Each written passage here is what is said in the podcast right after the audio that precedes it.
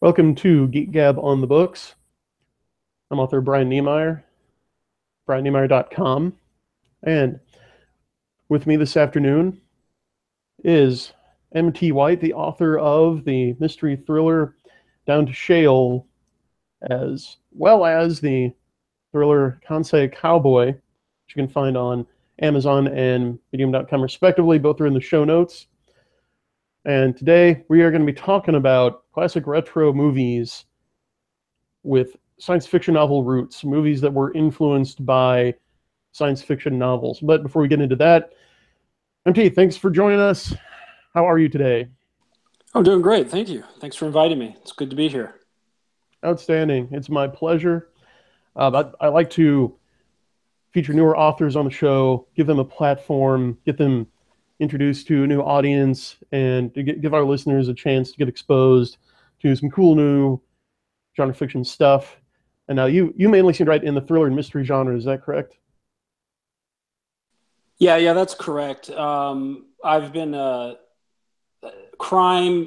I'd say it's more crime than mystery, thriller, or maybe even action. One one person read my book and said it's more of an action book, uh, but it, it, does have crime overtones because I was influenced a lot by uh, uh, Joseph Wambaugh and uh, Elmore Leonard. But uh, my growing up, especially you know recently, like at least since college, I watched a lot, a lot, a lot of action movies, and uh, you know, I was into MMA. I, I do MMA in my spare time, uh, so I'm definitely very action conscious, I guess. So, but with you know crime overtones, so that, that's the type of stuff I always liked. And then you throw into that with uh, you know certain you know crime movies like uh, like The Godfather or uh, you know Scarface or other.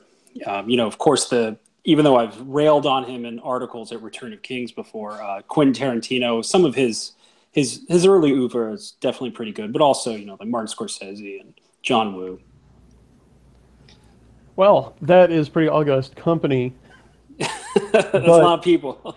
you're, you're, in good company. You'll be glad to know that a friend of the show, Nathan Housley, the pulp archivist, you know, has confirmed that crime stories and suspense stories are are pulp I don't know if you're tuned into the pulp revolution, but uh, a little bit, a little bit. Um, uh, yeah, Jon Mollison, who's a, a, great guy, he's written a review of my book, and he he pretty much kind of tied it in to uh, the pulp revolution. I mean, people like uh, Raymond Chandler or uh, um, the guy who wrote uh, the Maltese Falcon. His name escapes me at the moment. Was that Hammett? Yeah, yeah, Dashiell Hammett. Yeah, okay. his, I think many would consider his books, uh, th- those books, in the pulp tradition, and I would say definitely um, the Mike Hammer stories by um, God, his name escapes me at the moment too, uh, but the Mike Hammer stories also. Yeah, oh, Mickey Spillane, who in, who influenced uh, Frank Miller, the comic book artist and writer. Um, but you know, you know, Mickey, Mickey Spillane, definitely, I would say those are a hard turn towards pulp, or at least um, you know, in that vein for sure. Totally. Yeah, I know that Hammett's book Red Harvest, which I mentioned on the last Geek Gab, but this is the perfect chance to mention it again since we're talking about books that influenced movies. Uh, have, have, you seen A Fistful of Dollars? Absolutely, I've seen A Fistful of Dollars. I've also seen um, uh, Yo, uh, Yojimbo, which is uh, which is stole it from Red Harvest, which was also yeah. which got you know got it from Fistful of Dollars, got it from Yojimbo. Yeah, so yeah. it all trickles down like that. Yeah. Yeah, and Leone even even claims that he directly adapted dollars from Red Harvest. Really? Yeah, the court okay. didn't agree. Right. But, uh, he said he was bringing the story home from Japan back to the states. Right. Right. Right.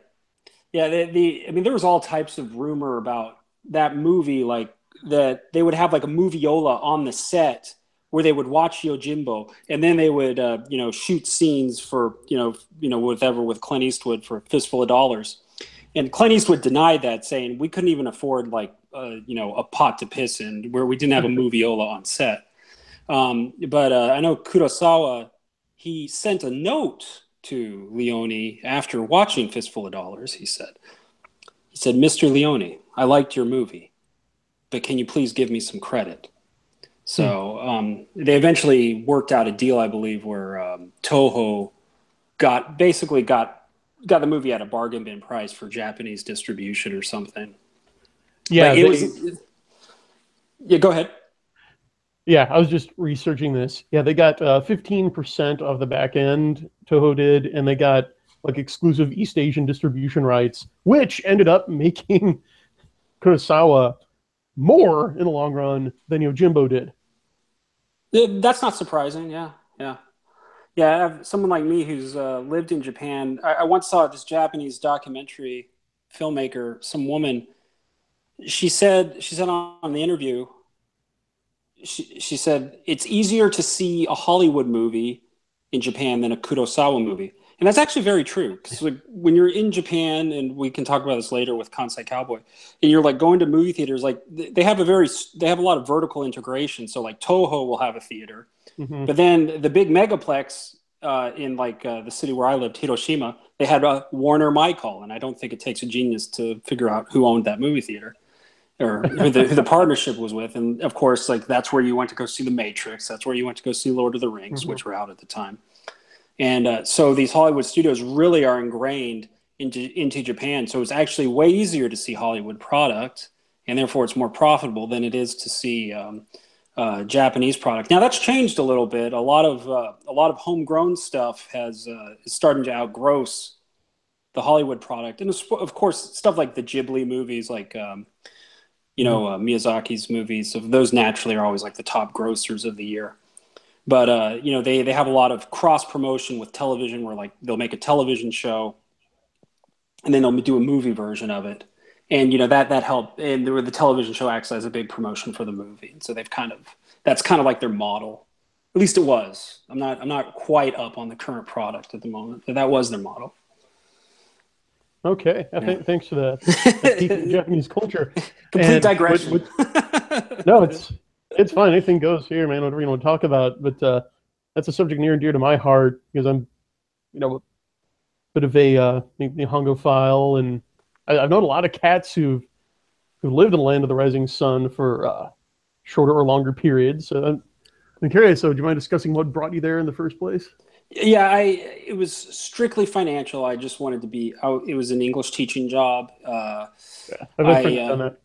Say, say what? I've had friends who've done that. Sorry to cut yeah, yeah, yeah. It's it's it's very common. Like if you're an aimless uh, college graduate, um, the JET program, which is probably the most lucrative, which is sponsored by the Japanese government, the JET program will pay for you know pay for you to come to Japan and teach English, and depending on where you live, they'll pay for your room and they'll pay for your room and board. They'll pay your rent too but that, that depends on where you live. The more, if you get stuck out in the countryside like I did, you're going to be, uh, it, there's a better chance they'll pay for your, your rent.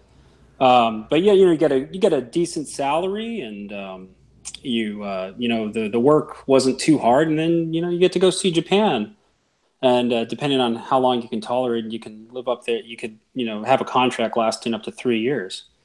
And, um, so I was there for I was there for two years, and uh, actually I lied. It wasn't strictly financial. I've always had an interest, like you, in uh, Asian culture and Japanese culture in particular. Uh, since I was a little boy, and I visited visited the Japanese embassy uh, growing up in Canada. Uh, uh, and then you know, of course, all the stuff. You know, the '80s were when I grew. Is, is that when you grew up too in the '80s? Absolutely.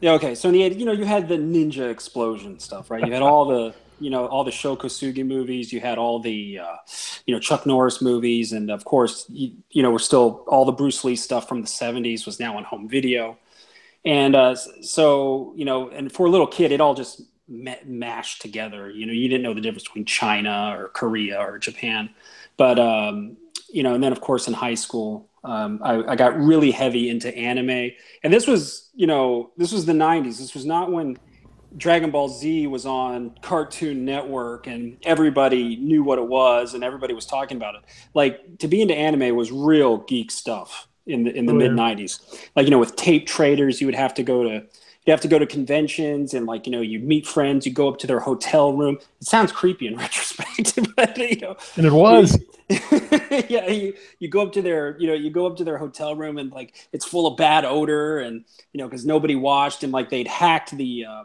the uh, system in the in the in the room so they could uh, hook up the vcrs to the television to the mm-hmm. hotel television set and like you yeah. you would be dubbing off copies of uh, that are like 17th generation of you know the um, the Gundam movie that you know only had a cursory release in uh, in Japan, but this guy just had a happened to have a copy of it. You know, or uh, you know the uh, Studio Gainax collection where they have the video set to the Electric Light Orchestra song, mm. you know, which is their first video. Do, do, do you even know what I'm talking about? yeah, no, about, I'm having flashbacks here, man. You, yeah, yeah, yeah. yeah. Really so, into the culture, and it, it really influenced my writing. And so I've got to ask, it it seems like your time in Japan influenced your writing. At least if Kansai Cowboy is any indication, can you fill us in a little more on that? Yeah, yeah, yeah, yeah. Um, yeah, it the Japan um, basically alter living in Japan for two years. I think will alter anybody's worldview. Um, you know, because it just gives you um, it gives you a it's it's completely different culture. It's a completely different country than than a place like here. Of course, it's very modern, but and like they make our technology right like this ipad that i'm doing the uh, interview on like they manufacture some of that technology but the a, mo- a majority of the country is actually very low tech and uh, you I kind of felt that when I was living there, I was seeing like what maybe the U. I don't want to get too political here, but maybe kind of like what the U.S. was like when my parents were growing up, kind of like in the '50s, or you know, where where everybody's very everybody even to this day I would say is still pretty conservative in this in in a social sense, and um, and you just see like a real cohesive uh, society working. And then of course I delved into like um, a little bit of like a Japanese philosophy, especially martial arts philosophy, which is what I've always uh, been getting into. But also, of course, just you know Japanese, uh, you know, you know, film and um, and a, a little bit of writing, but not too much like actual literature. But a lot of uh, a lot of Japanese pop culture has influenced me, and uh, Japanese uh, philosophy for sure. For sure, yeah, same here. So yeah and then with with Kansai Cowboy, the the one thing I wanted to tie together with that is that you have this. It it it's not covered all. It's, it's not explicit in the novel as much as I think maybe it should be. I might have to go back and do an edit because this is a serial format. But it's basically you have a um, you know an old school Texas Ranger and who's kind of feels a little bit alienated in the world that he lives in, which is uh, you know modern modern small town Texas. And then he goes to Japan, and in fact, he actually finds that he has actually more in common with them than uh, like in terms of the way their way of living, right? Um, their their way of life and their attitude about life. Like uh, like you know they have a very masculine like the men have a very masculine attitude about um, about about how to live. You know, very very unpretentious way of living, and um, he, he, finds more common cause common cause with that. Of course, while solving a you know solving a mystery and and all that. And but that that's more under that, that's more lie that's more under underground like underlying the story. It's not necessarily bubbling to the top. Maybe it will bubble to the surface more now that I'm talking about it, and you know, I still have chapters to go. But um, but that was actually my, writing in real time. Exactly, exactly. I mean, that's that's the beauty of a serial format. I mean, the book is, I mean, spoiler, the book is written, but I mean, as as I drop a chapter each week, I'm I'm, I'm making alterations all the time. That sometimes the the the draft that I have is completely different than what actually ends up going up on Medium because I just review something like, no, this is terrible, and just you know do a com- do, a do a complete uh, rewrite. And that, that's I, I don't think anything is everything is formless until it's you know written in ink on the internet.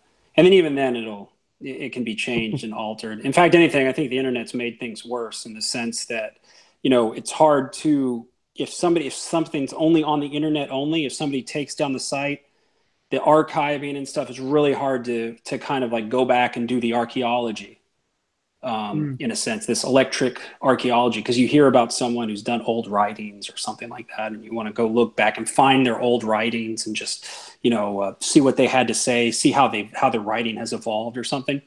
It's hard to find. Yeah, yeah web archaeology, I think, is going to be an emerging field, like a serious branch of research in the not too near future if it isn't already. By the way, right. we've got a question from the chat. Um, have you okay. read The Broken Sword by Poul Anderson? No, I have not. Me either. okay. so I was just wondering if we'd talk about it, and and we did, but it apparently it had uh, it looks like it had some pretty major influences on stuff I also haven't read. So sorry, like like like you can see, we're we're, we're a bunch of '80s kids, weebs. we have different influences. I, I, I have read um, the book Miyamoto Musashi, the, the whole book by Oh. um, uh, which the movie, the Samurai trilogy, is based on, uh, with uh, with uh, Toshio Toshiro Mifune. Oh, that's hot. Yeah, that, that there is an English version available. I don't know how hard it is yet, but Kodansha did release an English version. That, by the way, that was kind of a pulpy book. It was serialized. Oh, oh, And, sure. um, Japan is the one place where the pulp ethos never died. No, Whether yeah, whether it's in their film or or manga or novels. Yeah, Yeah. and like you said, it's that it's that more masculine approach. You know that, like you said, unpretentious, no nonsense approach to life. Right. And and I yeah, even though I'm not the biggest globalist, I do think uh, this is coming up in a piece that I'm writing, but I do think that is kind of the benefits of this is that people we may not have it here in our home product, but we can get it, you know, from from like anime or Japanese manga or uh, or even like the, the their films, like you said. You know, we can still get a sense. Oh, there's still somebody who appreciates this type of stuff. You know, um, Right. the uh, like Golgo 13. That's been that's still being serialized, and I think it's the longest running comic series um, that's not a superhero um, for I mean by the same person. I think uh, it's been going on like 40 plus years. You know, which Yeah, is which is which is amazing and uh but uh but yeah definitely they but like that that's the weird thing about japan is like when they embrace like a any type of pop culture it kind of gets frozen in amber in that in that format like donald richie who's a japanese expert he said that um we may forget about the beatles but you can go but we can go to japan in 100 years and there will be a group somewhere that calls themselves the beatles and they'll be enshrined there. And we'll go, who are they? But the and it's, it's the same with cultural forms like comic books and anime and like pulp serializing. Like they just continue these things. I, I think even in Japan, people are still using VHS to watch movies. But oh God, but- you know, but they, they keep but they keep those traditional forms. Whereas here in the U.S., we're always changing. We always got to change our format, change you know, change what we're doing, these type of things. And um, my wife was just telling me that um, in Japan, they're they've decided to scale back on their iPhone usage. So a lot of people are now just going back to the flip phones because they're like, my life is too hectic with this with this phone that I'm always you know you know that I'm that I'm, I'm entrenched in scanning through. So now they're they're just some of them are just like de-technological. I don't even know the word, but they're they're you know they're they're kind of naturally they're they're kind of naturally luddites in a way, in the sense they can scale back on their technological usage, you know, just to enjoy the finer things in life, I guess. Yeah, well, that's a hopeful sign. And and tell you what, man, we are almost out of time here. Wow. Okay. Time flies. Um, I have put a link to the English language version of Musashi by Kodansha. It's going to be in the show notes. Okay. I recommend checking that out. You know, it's the the basis of uh, what, are they? Seven Samurai. And No, no, no. It's basis of the movie uh, Samurai, the Samurai trilogy, um, and it's also Okay, the I thought Seven basis. Part of the Samurai trilogy. Okay, my fault. Yeah, and it's also the basis for the manga Vagabond. Okay. All right. Well, thank you for correcting me on that. Yeah, Uh, did no you have any final messages you would like to leave with our listeners? Yeah, please. Uh, if you uh, if you just want to get a sample of my writing, you can read Kansai Cowboy for free on Medium. Um, the link is below, and also my novel. Uh, if you like what I have to, if you like my writing, please read. Check out my crime action thriller, Down to Sheol. Everyone who's read it so far, including uh, Mr. Jon Mollison, have given it a have given it a rave review, and uh, hopefully uh, you guys will enjoy it. Outstanding. I'd also be remiss not to plug my own work. And right now, my award winning Soul Cycle is on sale for twelve ninety seven, which is less than the price than Tor Books is charging for John Scalzi's latest novel.